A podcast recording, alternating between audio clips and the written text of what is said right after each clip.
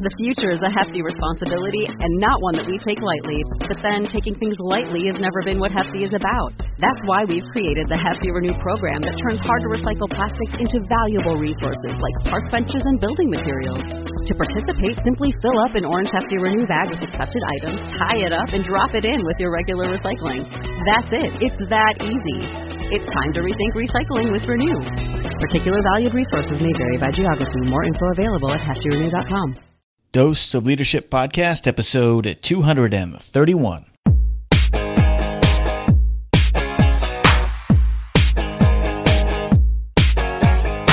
Welcome to another episode of the Dose of Leadership Podcast, the show that brings you inspiring and educational interviews with today's most relevant and motivating leaders. Each episode is dedicated to highlight real life leadership and influence experts who dedicate their lives to the pursuit of the truth, common sense, and courageous leadership. And now, here's your host, Richard Rierson. Hey, welcome, welcome. Richard Rierson with Dose of Leaderships. Thank you for tuning into the show. So happy you're here. As always, this is the show where we talk about leadership. We focus on leadership. We have conversations about leadership. We bring people on the show so it can help all of us in our leadership journey because it is important for all of us. It's central to everything that we do. Everything literally rises and falls with leadership, and that's why it's so important. And hopefully, this show is one of the many resources out there that you can use to help you along your leadership journey because you hear me say it on every episode. There's somebody right now looking to you for influence and guidance. Doesn't matter what position, what title you have, somebody is looking to you right now. So think about how impactful you can be if you set about to be intentional about your influence. And to do that, it's about adding value to everybody you come in contact with, and that takes work it's easy to understand, but it takes a tremendous amount of work. Trust me. It's something I have to think about every single day. Sometimes we fall up short, but we keep pressing on. We keep driving on because it's about adding value to other people's lives. Hey, a lot of exciting things happening here at Dose of Leadership. I got a brand new show coming out I'm excited to bring to you Out of the Mud. I'm going to launch it September 8th. It's a show where we talk about, we bring people on the show about something we all have in common. It's how we deal with adversity. It's something that all of us are going to have to deal with. We can't escape it. We all share it. Things are going to happen to us. We're going to be thrown in the mud. And so I'm always fascinated by that story of how people make that choice to pull themselves out of the mud. What happens to them when they pull themselves out of the mud? They become transformed, right? And what happens in that transformation? We're different. It shapes us. It's it's who we become. And when we look back at our lives, it's all those moments when we pulled ourselves or we chose to pull ourselves out of the mud is that shaped us who we actually are. We all have the potential to be the hero of a great story, but it's our choice, and that's what we're going to highlight in Out of the Mud. So check it out. You can go right now to outofthemud.tv. It's a .tv. Outofthemud.com was taken. I'll get that eventually when it gets big enough, but outofthemud.tv is where it is at. You can find the promo video there. You can sign up on the email mailing list to stay informed. So, more things to come on that. All right. Oh, I'm so excited to have this next guest on my show. This was when I launched Dose of Leadership again. This was one of the bucket lists of individuals when I sat down on that December 17th in 2012 thinking about this show and who I'd want to talk to. And Darren Hardy was one of those individuals. If you haven't connected or looked up Darren Hardy stuff, you need to do that today. Go to darrenhardy.com, and he's got a wealth of resources for leadership, for entrepreneurship. His book, The Com- Compound Effect, was huge for me. I love his latest book, The Entrepreneur Roller Coaster. If you're an entrepreneur or not, there's great leadership tidbits in there. And if you are an entrepreneur, Darren Hardy has to be on your list. He is the visionary force behind Success Magazine. He is its publisher and founding editor. He's been a business leader in the success industry for over two decades. He's got this unique and kind of unfettered access to the most successful people on the planet. He's what I want to be doing. He's an inspiration for me. He's he but he does it on steroids. I mean, he's talked to Richard Branson, Steve Jobs, Warren Buffett, Donald Trump, Howard Schultz, Charles Schwab, and the list goes on and on. And he does that because just like on this show, he wanted to uncover the secrets to their success and he reveals it and he shares it to us. That is the mission behind Success Magazine. Darren also was a mentor and coach to many of today's high performing CEOs, advising many large corporations, and he sits on the board of several companies and nonprofits. He's a highly sought after keynote speaker. Amazing to see. I can't I would love to see him live. He's a media contributor and the New York Times bestselling author of, as I mentioned, The Compound Effect and Living Your Best Year Ever and The Entrepreneur Roller Coaster, which you have to read. You just have to read it. He's got a brand new landing page out there. He's launching here in a few weeks or soon a progressive white paper and video ser- series to uncover the eight tragic mistakes most entrepreneurs make and how you can avoid them. And you can get that and go there at 8tragicmistakes.com. I highly recommend that you check that out. Anyway, without further ado, you're really going to love this conversation. He's a great conversationalist, great tidbits, great content in this uh, interview. It's one of my favorites. So without further ado, here's Darren Hardy from Success on Dose of Leadership. Well, Darren, what an honor to have you on the show. Welcome to Dose of Leadership. Richard, pleasure to be with you and your audience. I got to tell you right out of the gate, I love entrepreneur roller coaster. It comes to me personally at a at a perfect time. You know, I've I've been on this journey uh, with this show, and uh, I still have a golden handcuff as a professional pilot at uh, at a company here in town. But uh, pursuing this entrepreneur dream has been personally for me sometimes lonely and sometimes uh, um, kind of scary. And your book, Entrepreneur Roller Coaster, is coming at a good time. Tell me a little bit about uh, the genesis of it.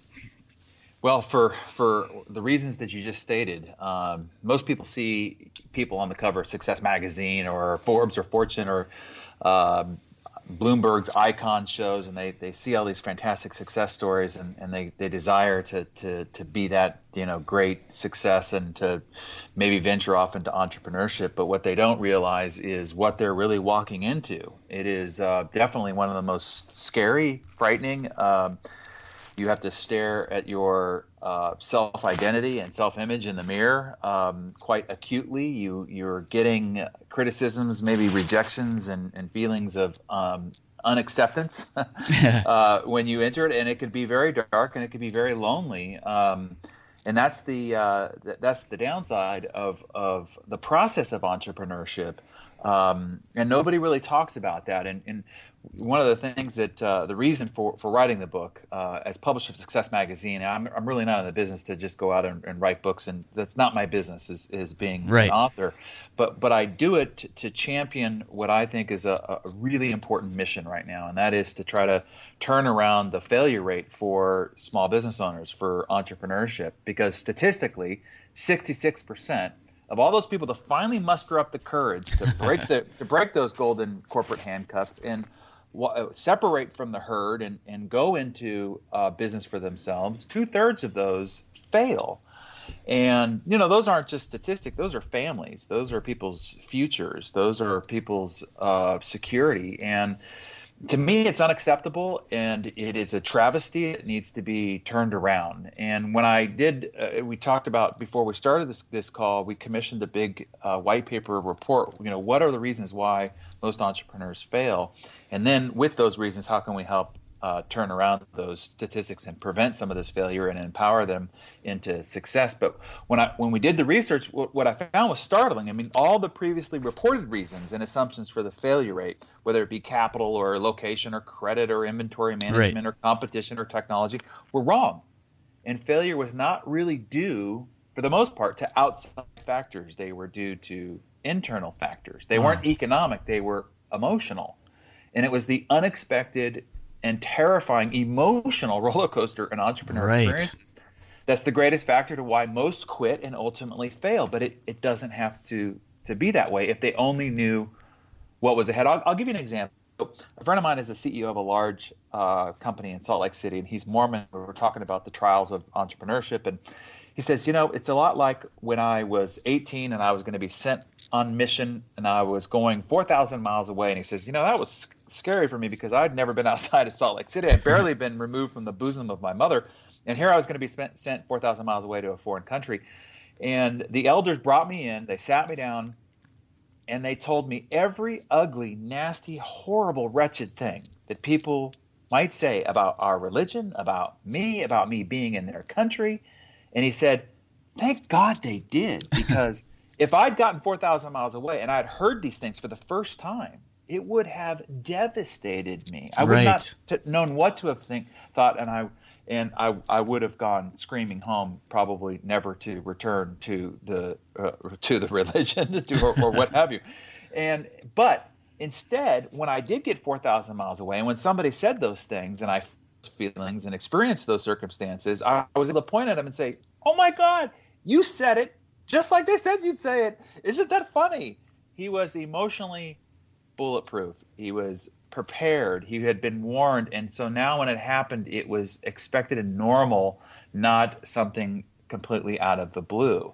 And so that's that's really kind of the main impetus of of the the book, The Entrepreneur Roller Coaster. It is to warn you and prepare you for the emotional journey that you will take, and then obviously important to equip you because you you need you need some real world skills that are really not taught in school and they weren't part of your upbringing because remember Right. 90 percent of the population are employees and the people who are raising children 90% of them are employees right. and so you don't really have the, the, the conditioning um, and experience or even reference or witness to what the skill sets are to be an entrepreneur that are unique than what it takes to be successful in a corporate environment. And and so that's that's the other part of the the purpose of the book is to to not only warn and prepare and to um, b- have you become emotionally fortified, but also equip you with the, the skills you need: sales, recruiting, leadership, and and personal productivity and time management. You know, it's a, it's a great read, and, and you're so right. I, I remember thinking about you and I are about the same age, and I remember I went to an entrepreneurship camp when I graduated high school in '87, like right between my graduation and started my freshman year in college. There was an entrepreneurship camp at the college I went to, and you know they had a lot of great local entrepreneurs here. The guy that started uh, Residence Inn and uh, Rent-A-Center and uh, Pizza Hut and uh, all these people were there.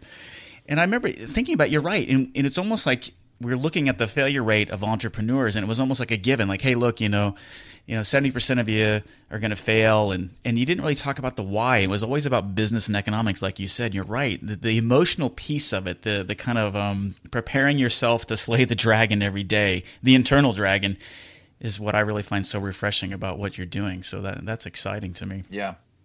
I love what you said in when the first chapter is like work is going to suck 95% of the time, but the other 5% is what's freaking awesome. And it's so true. You know, I think a lot of times when you go through these kind of entrepreneur journeys, you're thinking, "Oh, I'm going to do this." And you, I mean, of course you've got the dreams or the visions of success, but it's a it's a truth that 95% of it really does kind of suck, right?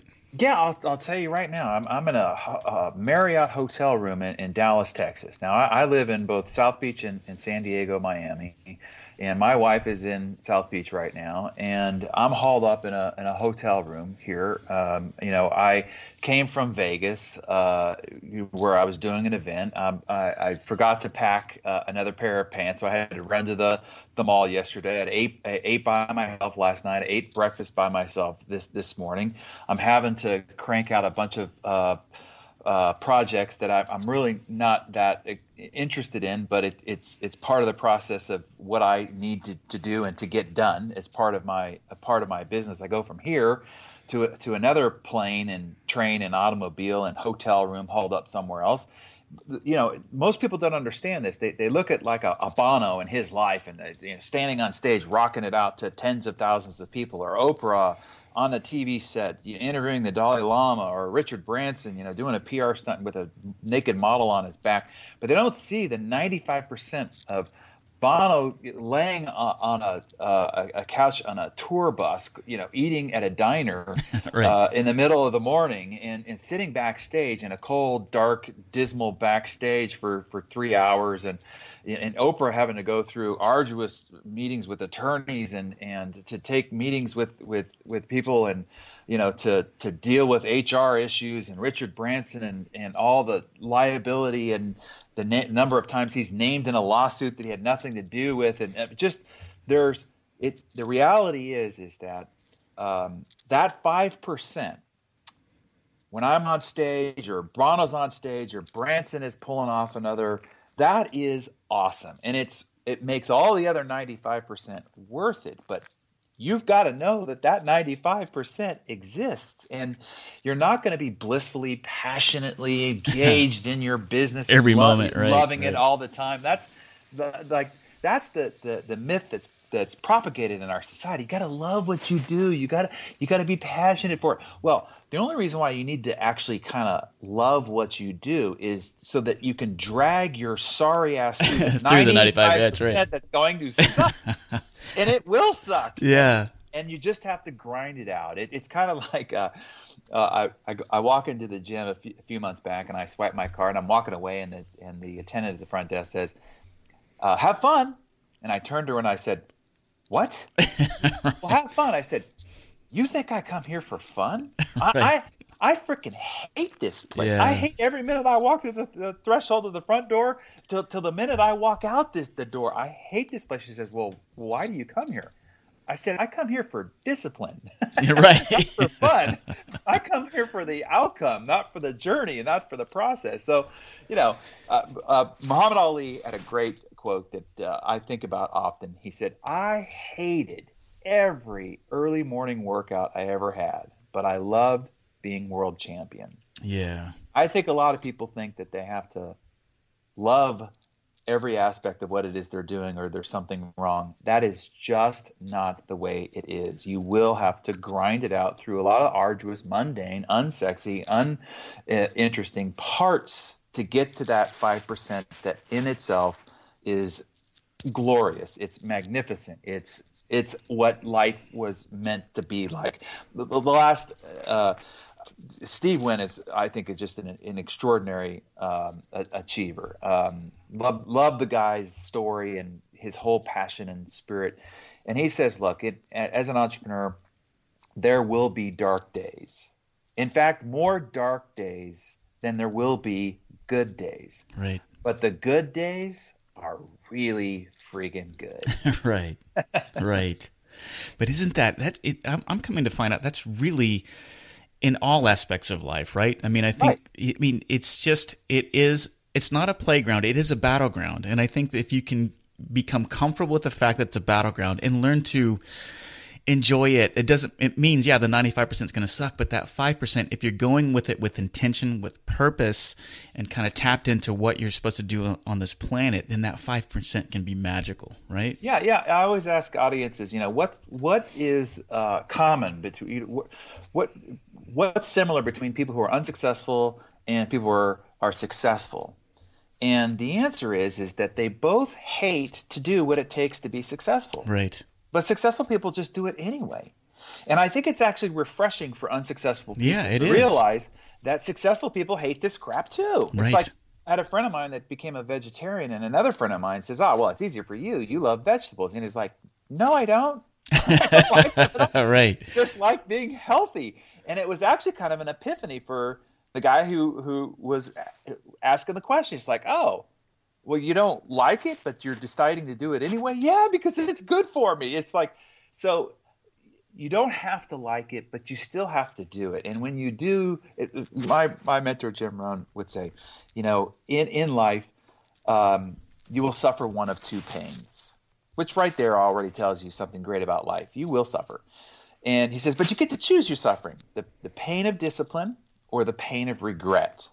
And the pain of discipline weighs ounces, and the pain of regret weighs tons.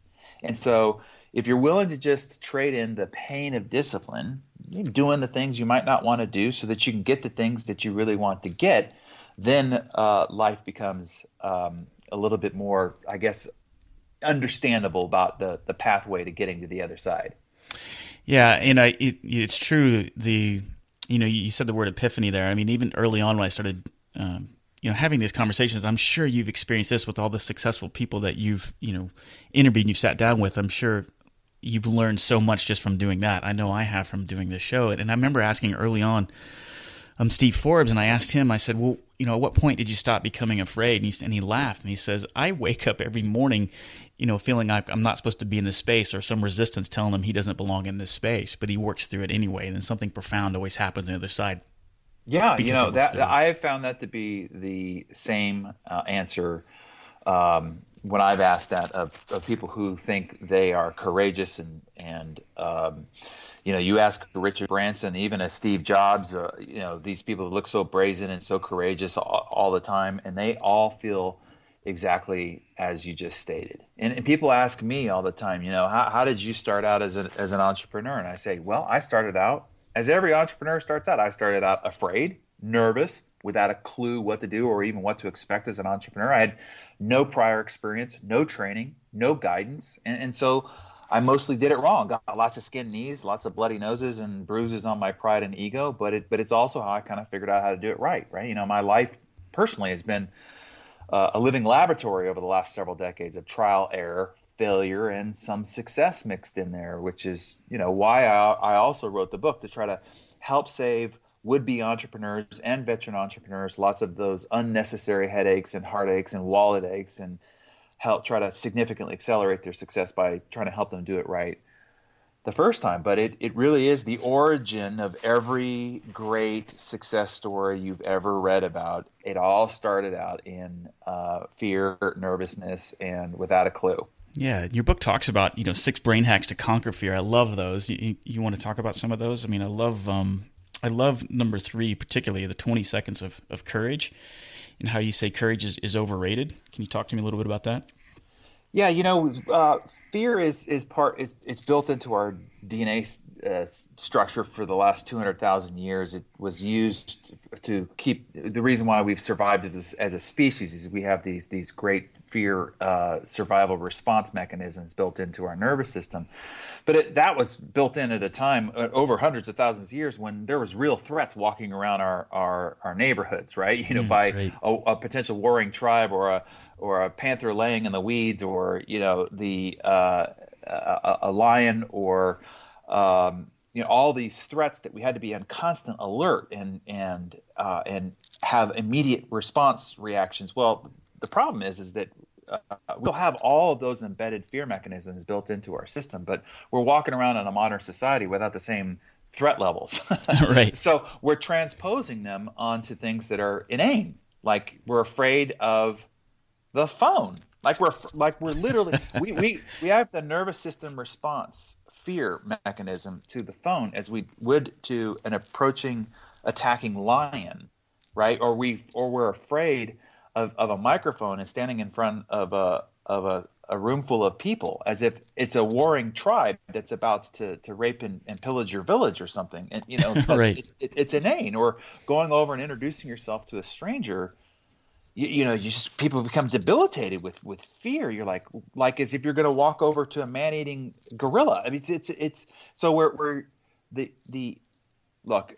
I'm in front of a computer here that seems to have an iOS up update, um, you know, every third Tuesday, and yet as a operating system as a species, we haven't had an iOS update in 200,000 years. right. We're operating on some really old software, right? Right. So the reality is, is that you can't you can't fix that. You you can't uh, you know uproot your your natural normal fear response systems. But what you can do is hack it. And and the the one you're referring to which is 20 seconds of courage is that uh, you know courage is not the absence of fear. It is feeling the fear and and doing it anyway stepping right. into it. And you don't have to live courageously. In fact you can live 99.98% of the time as an absolute coward. Right. if you if you just know the few things that you need to do to uh, progress on your goals, and it could be making prospecting calls, it could be introducing yourself to a, st- a stranger, it could be walking up to the front of the room and start uh, speaking in front of a small group. Whatever it is that is the block to you achieving your great goal, that because you have some fear based on it, and just first off, know Fear is okay. Fear is normal. You're a human being. You're going to experience fear. If you feel fear, that does not make you inferior.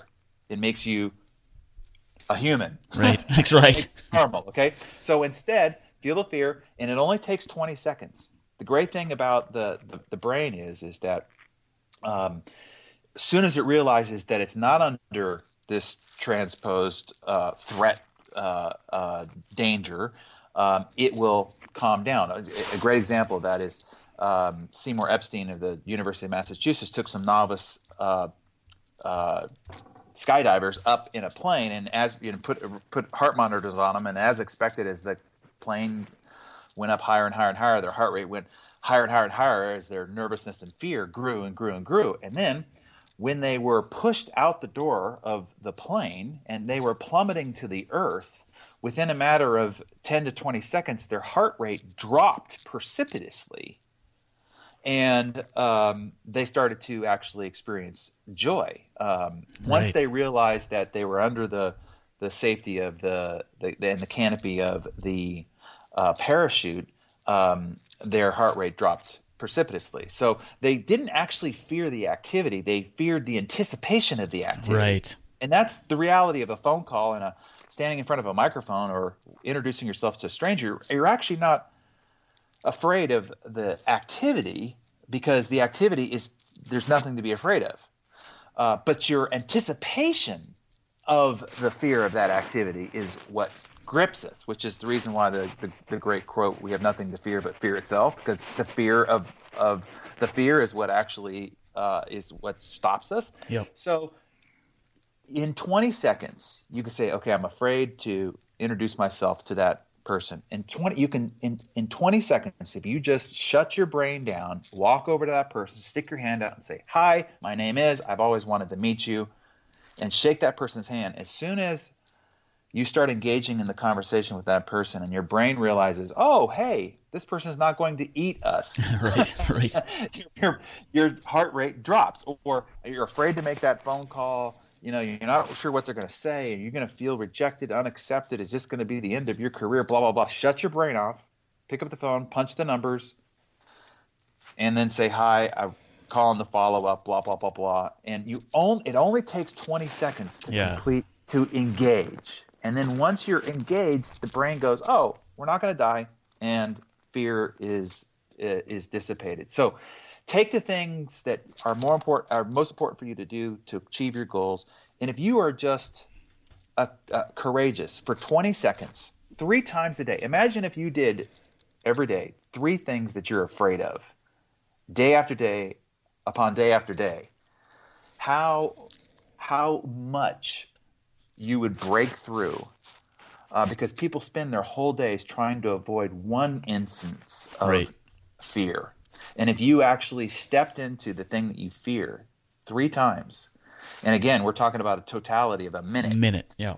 um, it would you it would it would boggle your mind how much progress you could make in, in your life because and I'll, and I'll and I'll finish with this the only thing that stops people from reaching their true potential because people are not living up to their potential they their their current results and even if they are successful or truthful for them with their, themselves is only a fraction of what they're truly capable of, what they were bestowed in terms of capabilities and gifts by their creator versus what they're utilizing in their current results is embarrassing and it's only a fraction. And the only thing that stops them from realizing that potential is fear. Yeah. That's that's it. And so if you can find a way to hack your brain, and this is one of those ways, so that you just turn it off for 20 seconds, step into it, and you do that three times a day, day after day, it's it's unbelievable what you can accomplish and how much you'll separate yourself from your contemporaries and uh, and those that are in your quote unquote competitive landscape. Yeah, I love that. You know, it's so true when you break it down to that perspective. It just look, we're doing it three times a day. That's a minute, and so many profound things could happen. You know, I Yeah. I do believe that if it's making your gut tight, your throat tighten up, whatever, that's a barometer probably what you should be doing. And if you can just, like you said, twenty seconds work through it, something profound is going to happen on the other side. That's what's so exciting about it. Yeah, Yeah. I love that. How did it start for you? You know, I love you. You, you know, give a little sense of the beginnings. You know, you're. Um, I grew up essentially. Your dad raised you by himself. Your dad was kind of a, a hard ass from what I've what I read and understand. And um, what kind of gave you the entrepreneurial spirit?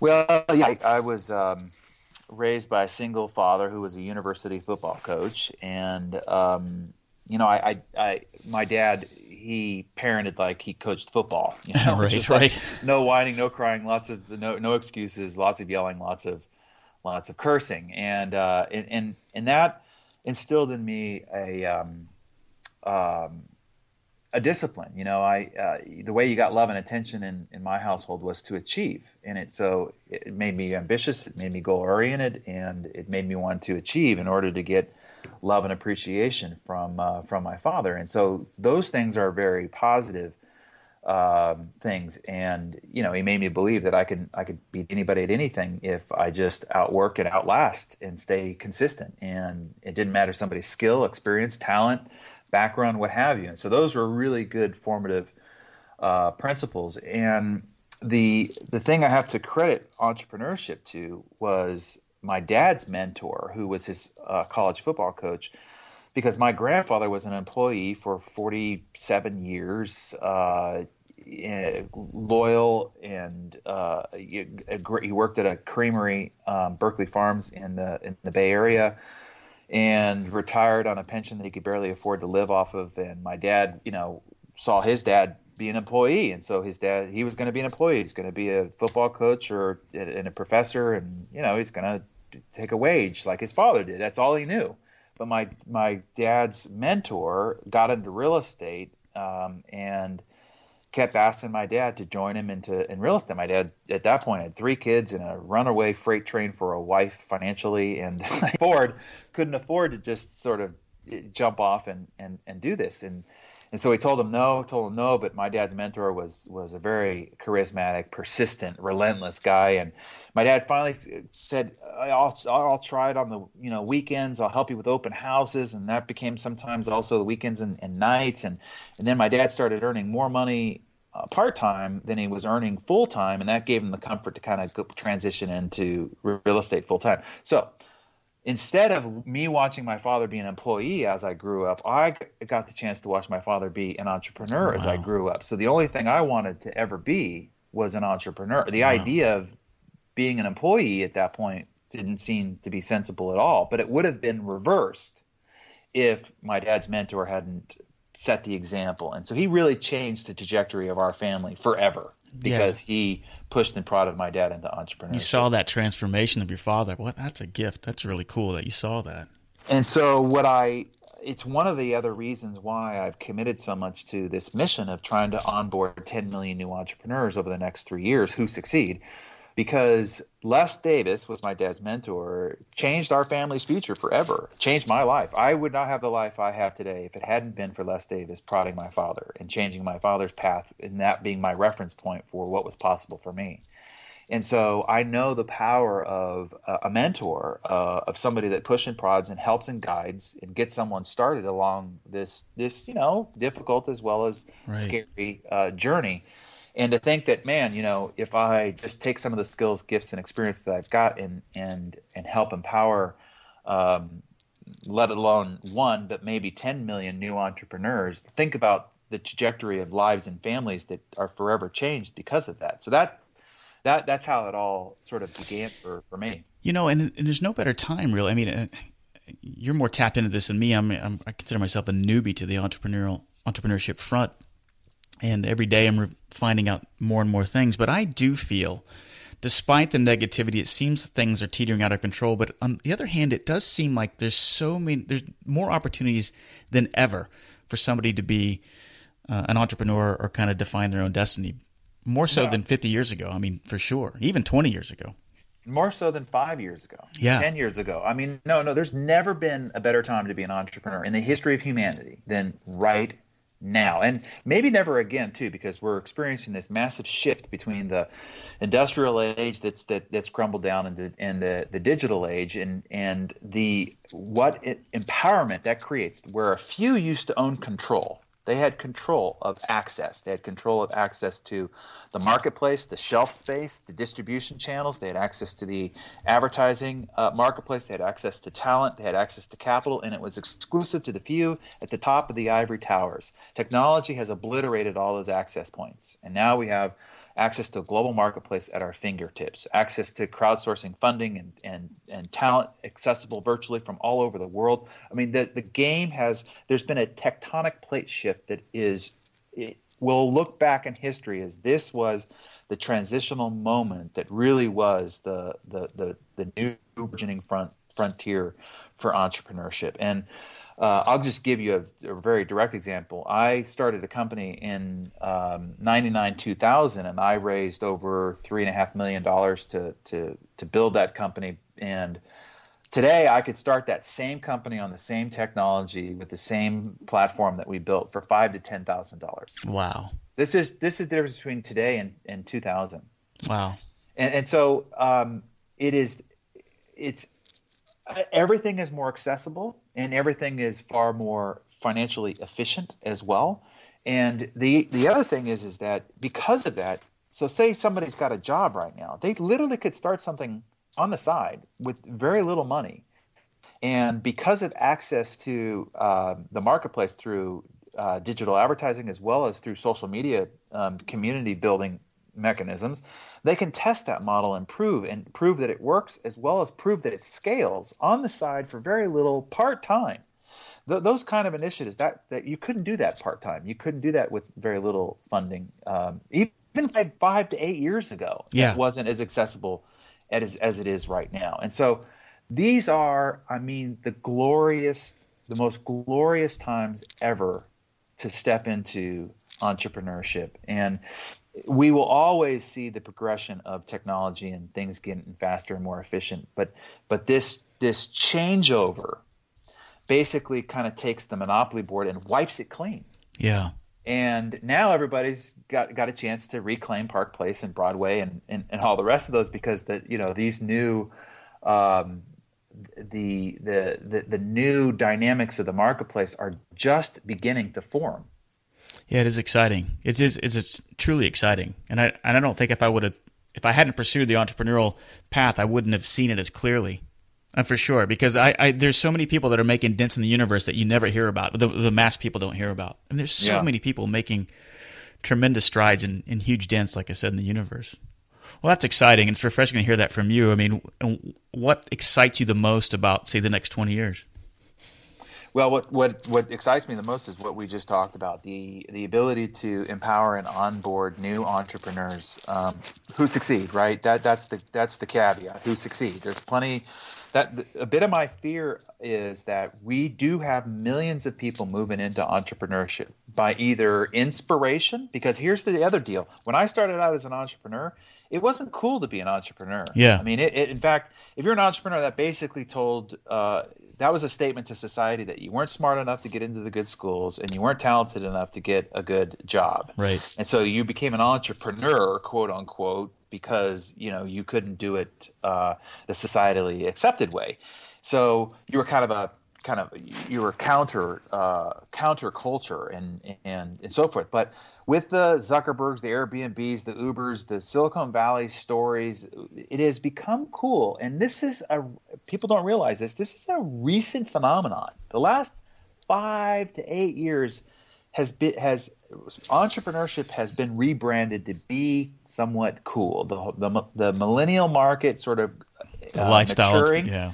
Maturing um, has made that uh, a, a, a much cooler thing to be. So by inspiration, we've got millions of people pouring into entrepreneurship. Also by desperation, because a lot of those jobs that, that went away during the recession, they're not coming back because companies have figured out how to do more with less. They've outsourced. They they've created efficiencies, and um, you know we are seeing a, a reversion. This country started as an entrepreneurial country. I mean, every guy that signed the Declaration of Independence was an entrepreneur. They had their own farms, trades, or businesses, or law practices. They were all entrepreneurs.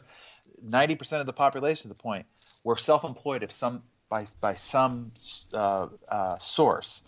But yet, the industrial age came and it reversed it 100%. Um, well, now, with the deconstruction of that and technology making access um, uh, points uh, available to everybody, we're, we're seeing an exact reversion to where there will be more independent contractor um, and self-employment and entrepreneurship. So by desperation, because those jobs aren't there. So, so we've got millions and millions of people moving into entrepreneurship, but they are not ready. They are not prepared. They are not equipped. They don't have any idea what they're about to experience and the skills that they're going to need to succeed at it. And so we already have a two thirds failure rate, but then we've got millions of those that are novice, novice, like they, they didn't even choose the courage to, so to speak, in a counterculture to step out of the herd to move into this environment, which kind of put them in a different position of preparedness. But now we've got people just running into it, and and you know the failure rate uh, could could skyrocket. So what has me fired up and has me passionate is to try to equip, try to prepare, and try to help all these uh, people who seek this as, uh, which I encourage as their pathway to the future of taking self responsibility for their destiny and for their financial future in entrepreneurship, but help them succeed uh, and prevent some of that um, those mistakes that could cause failure and heartache. Well, I appreciate you doing this. I mean, you know, as a, I still consider myself a newbie entrepreneur, and every day I'm just constantly pushing forward and surrounding myself with like-minded folks and listening and learning from folks like you. And and it is encouraging, it's refreshing, and to, for you to speak the truth that you do in all the work that you do, and and for that personally, I thank you uh, for what you're doing. You know, I, I find myself, um, particularly over the last three years, and uh, I've moved less away from it, but I find myself trying to emulate or at least kind of follow uh, the easy trap of kind of falling into someone else's else's dreams or or comparing myself. That's the comparison trap is what I fall myself or find myself falling into all the time. Where it's like, wow, you know, I look this guy's successful and I'm not. I must really suck. You know, those type of things come into my mind. What are your thoughts on that? What people do is they compare people's front of stage with their back of stage reality. So when we see uh, most people's stories, we see their polished press release. We see the right. outcome of their right. great success story. But what we don't see is the uh, the brutal backstage uh, part of their either life or uh, of the path that they took to get there. So don't emulate uh, somebody's success; emulate somebody's journey. Yeah, and that journey of uh, trial, error, failure, headache, heartache, um, overcoming uh, doubt, uh, pers- getting up off their their their rump and uh, going at it again. You know, em- emulate the the journey, not the the the destination, the outcome. And and and when you and it's like um, I, I, did a um, a lecture on this thing in particular, which is you, you know you you want to model the process, not model the outcome. Because you can't model the outcome. You can't model the outcome of, of a Richard Branson or a Howard Schultz of Starbucks or a Jeff Bezos of Amazon, but you can emulate their process. And their process was tough. I mean, you know, Howard Schultz came from uh, government subsidized housing projects in Brooklyn.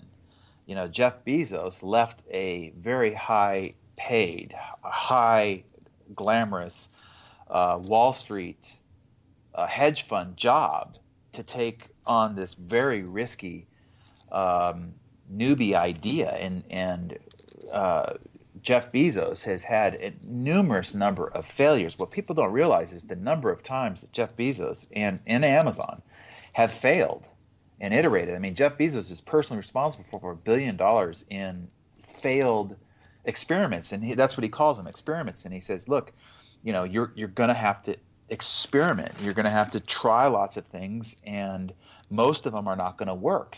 And the one or two that work are going to pay for all the failed experiments. But the only way in which to flex your your your your progress is to experiment faster, which means that you're going to have an, an accumulate number of failures but you're also going to end up getting to figuring out which ones are going to succeed.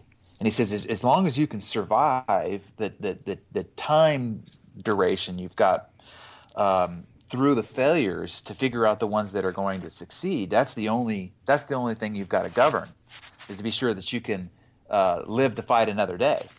yeah, right. you know, or, or what Branson says is like, you know, don't bet the house. Don't don't let a decision or or a bet you're making uh, that if you're wrong, have you living in your car. yeah, right. you know, protect the downside. Yeah.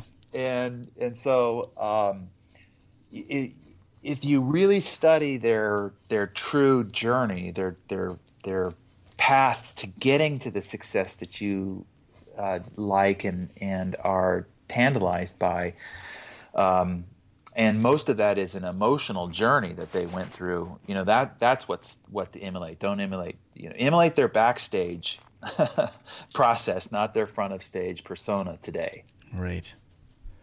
Well, and it you know, and it has to be tapped into your purpose and what what's authentically you. You know what I mean? Instead of kind of chasing the influencers and trying to emulate exactly what they do, find what find what your true voice is, or find what your true purpose is, or what you're put on. And I think it it, it is that whole series of trial and error and fail and try and repeat. You know, repeat that process. One of my favorite parts of the book, you mentioned your your um your father's uh, mentor uh, that he called coach. You guys called coach, but um, when you went and saw him that last time, yeah, he gave you that you know don't miss the point. Uh, yeah, t- talk to me about that. Yeah, so uh, my dad's mentor was uh, he was he came from Arkansas, one of nine, uh, grew up poor, abject poverty, and, and he was a tough, tough country guy, and and uh, he um, he succeeded at a brute force, and to him, life was a hand-to-hand combat battle, and your um, your score sheet was your bank account, and he accumulated, I think, I don't remember the number was either 400 or 900 uh, units of real estate, and amassed a big pile of cash, and you know he was very successful financially, and uh, he ended up um, getting cancer, and uh, I was in the Bay Area, and my dad was going to go see him, and he asked me to, to drive up to where he was to to to pay a visit, and we did, and um, it ended up being, I guess, a week or or so before he ended up uh, passing away. But we went up there, and we're he had a hospital bed in his in his room, and um, we just sort of reflected on old stories and you know the glory days and funny and laughed and, and talked and so forth. And we finished up after about an hour. We're, we're headed out the door, and us following my dad to the car. And uh, just as I was about to approach the front door, I hear this, Darren, Darren. And it was Les Davis. And he was calling me back to the room, and I thought there was something wrong. So I kind of rushed in there and I put my hand on the, the, the hospital bed rails and I leaned over and I said, Les, are you, you okay? and it was the first time he pulled his head up off the pillow the whole the whole day and he grabbed my forearm and he pulled himself up and he looked me sternly in the eye like only Les Davis could do with these just intense eyes and it's the most life I had seen in him the the whole visit and he got close to me and he said don't miss the point. and he squeezed my arm and and uh, and I said uh, what what do you mean what do you mean Les and he collapsed back in his bed and he said, "You know, uh, I thought that the aim of life was to to to succeed and to you know accumulate wealth." And he said, "I wish I'd spent as much time accumulating relationships as I had houses, and I wish I'd." Uh, made deposits in, emotionally into the people that I loved and cared for as much as I made deposits into the bank account. And he said, in the end, don't miss the point. and um, he made me promise, and I said, "Yeah, coach, I I hear you." And you know, I really at the moment I was just kind of startled and didn't really know what to think. Just sort of took it in without really processing it. But it, it haunted me for it's still to this day as I tell you this yeah. story. Um, because he was right. I mean, I saw this guy and and admired and and um, revered him as uh, an achiever and all the rest of this. And here he was uh, on his deathbed, come to find out. And in the end, he missed the whole point. Like he focused on the wrong thing his whole life, and uh, and it was too late. And he didn't want me to, uh, to to miss that same point. And so whenever I feel like, you know, my mentor Jim Rohn would say, "Be careful what you uh, what you give up in the pursuit of what it is that you uh, think you want, because you might be giving up the thing you you most wanted. And and so whenever I feel like I might be my ambition might be sort of driving me out of my life, out of the things that I've decided are most important, truly, um, to not let my ambition get the best of me and uh, and over obligate me so that then I'm burdened to not be able to have the same either capacity or uh, presence or time available to the things that I have stated are most important to me in life. And, and so to keep the point center. yeah, well, that's powerful. As we wrap up here, kind of t- segue into that, I always like to ask people, you know, who their heroes were, and if you had the opportunity to have this night where you could invite five people, live or dead, to have this awesome dinner conversation, just a night, whole night of conversation with people that you just so greatly admire right now, who would they be? Well, first was my father. Um, you know, he took me on as a single father at 23 years of age, and we grew up together. And um, you know, he he was he was he was tough, and and but he, you know, he took care of responsibilities and was uh, in, embedded in me uh, a lot of uh, things that make me who I am, no doubt. Uh, second is my mentor Jim Rohn, the, probably the second most influential man in my life. Uh, his influence is indelible and and kind of took me from um, the discipline upbringing my father gave me, and Jim sort of helped me craft my philosophy and my character and the attributes that were most important to to being a, an influential leader and communicator and um, and so forth. And so Jim would be the other. Another would, would be Les Davis. He he did have uh, through my father a, a, a great influence, and another would be Ayn Rand. Um, oh yeah, I discovered her work. You know, in a very pivotal place in the sort of growth of. It was one of the first times that I realized, oh my God, somebody else thinks like this. Right, you know, right. I felt validated for. I Yeah. thought I was weirdo and a nut job, and and I felt sort of um, that I was the oddball. I was like, oh man, no, I this this this is so validating that, that yes, yeah, maybe maybe this is maybe I'm not weird that, that other people think like this. So th- that would be my group. And then you know, there's there's always the other characters of history who you would admire. You know, be it the Lincolns of the yeah. yesteryear and so forth. I love you're the first one that said Ayn Rand, and that would be great. I'd love to sit with down with her too. That's a good. Yeah. That's a good list, and I love the fact that it's so personal. I love it when when guests make it so personal. Having the father, Jim, your mentor, Jim Rohn, and, and Les Davis. Yeah, Yeah. Thank you for that. My gosh, it's been you know almost 45 minutes we've been talking, and I could talk to you for another hour or so. I love what you do, um, Darren. Uh, congratulations on the new book. Um, you got some other resources you want to share with our listeners. How can people reach out to you how, and and talk about the white paper? Again, here's your chance to to let us know how we can connect with you more. Yeah, so we'll make the white paper available to your audience to be able to download for free. Um, and so not only do you get the, the, the, the white paper itself, but uh, I walk you through uh, each of the eight mistakes and, and how to interpret them into uh, your real world business and, and make sure that you avoid those mistakes. So you just go to 8tragicmistakes.com, the number 8, tragicmistakes.com. You can download the white paper and then uh, it'll it'll send you the the, the video series that uh, walks you through it.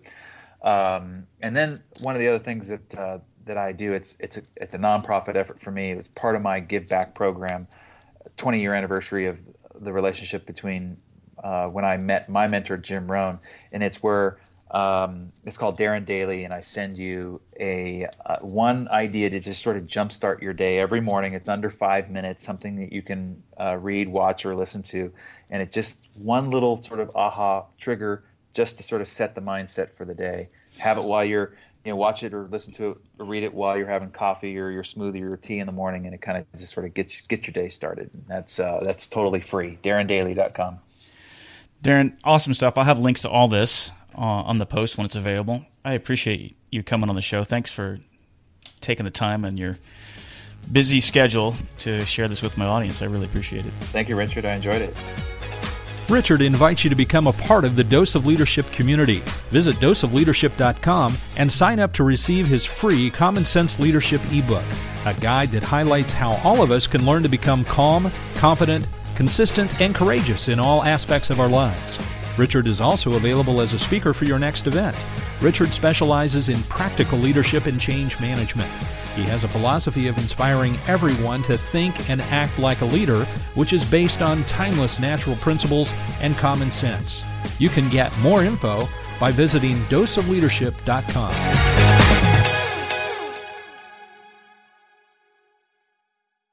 Save big money on exterior wall lights. Now at Menards. Find your style with Patriot Lighting. Exterior lights enhance the look of your home. Choose from over 50 options from Patriot Lighting. Now through May 19th, get $10 instant savings on a single qualifying purchase of $100 or more on in stock outdoor wall lights. Check out our entire selection of outdoor lights and see the rest of our deals happening now on Menards.com. Save big